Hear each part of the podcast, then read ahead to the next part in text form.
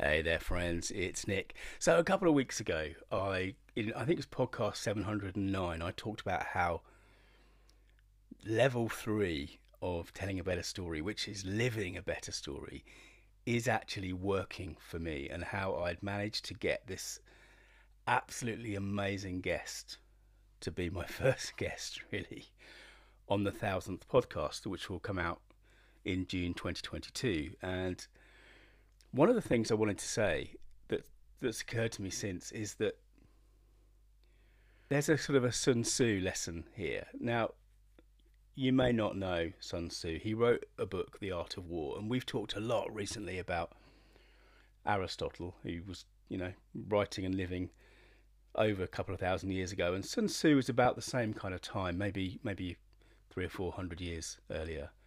Um, a Chinese general, and he wrote this treatise, The Art of War, which I bought, I think, back in the 80s. You know, it was one of those books that that entrepreneurs were supposed to know, like business is war, that kind of um, thing. And I think it's one of those books that a lot of people bought, but maybe not many read, and perhaps perhaps even fewer understood. And I was, you know, I was in my twenties probably um, when I read it, and I haven't read it for a long time. But one of the things that I remember is that Tzu had this beautiful kind of um, metaphor for um, the the kind of the energy that goes into battle, and he talked about power and he talked about timing, and he he had this idea of a I think of a falcon. He said essentially that the the falcon builds up momentum and power with height. But the reason he breaks the back of his prey is not just because of the height, but because of the timing. So we have those two things power and timing. And, you know, similarly, I, I remember him talking about the kind of the, the power of the crossbow. You know, when you draw back the string on a crossbow, that power is you know it's there it's ready to use but it's the timing that that makes it work. And i was thinking about this level 3 shenanigans the other day and just thinking you know what i've been doing for this podcast with this podcast for, for the last more than 2 years now is building up power.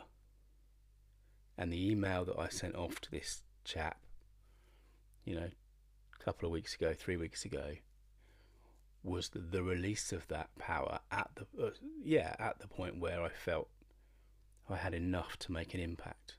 And if you remember, the subject line of that email was 99 999 podcasts, comma no guests.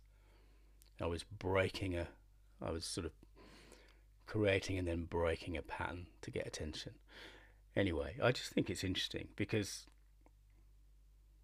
most of us, most of the time, are just storing up small little bits of power and then using it almost immediately. And this is this is you know I've gone on about this a lot, but this is what happens when we constantly flip flop from one tactic to another to another to another.